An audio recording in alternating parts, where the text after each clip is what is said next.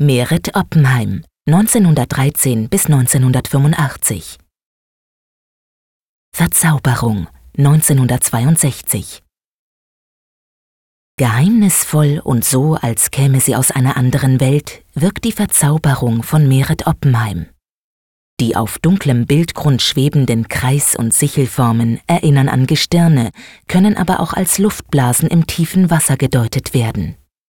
Sie sind mit einer flächigen Struktur versehen und scheinen aus sich heraus zu leuchten.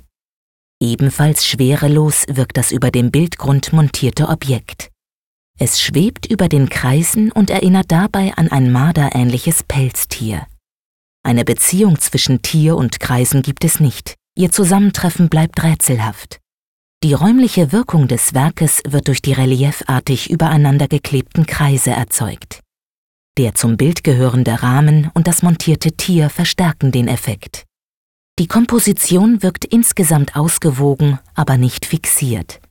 Die dargestellte Konstellation scheint nicht endgültig zu sein.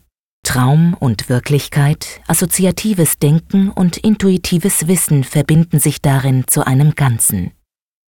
Obwohl das Werk erst 1962 entstanden ist, lässt es sich dem Surrealismus zuordnen, auch wenn sich die Künstlerin dieser Bewegung nie ganz zugehörig fühlte. Dass etwas schön wie die zufällige Begegnung einer Nähmaschine und eines Regenschirms auf einem Seziertisch sei, ist ein von Surrealisten häufig zitierter Satz. Er beschreibt die geheimnisvolle Poesie dieses Bildes sehr treffend. Der Titel Verzauberung beschreibt nicht nur dieses Bild, sondern einen großen Teil der Werke von Merit Oppenheim. Ihre Bilder erinnern an mancherlei Bekanntes und bleiben gleichzeitig fremd und abstrakt. Sie entziehen sich der logisch erklärbaren Wirklichkeit und regen dafür die Fantasie des Betrachters an. Die Formen sind vereinfacht und mehrdeutig und die Größenverhältnisse sind unklar.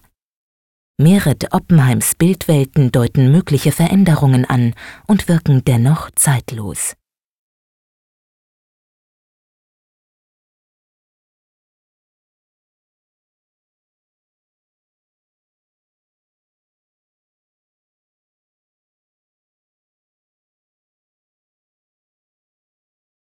Besuchen Sie das Kunstmuseum Bern und sehen Sie die Werke im Original.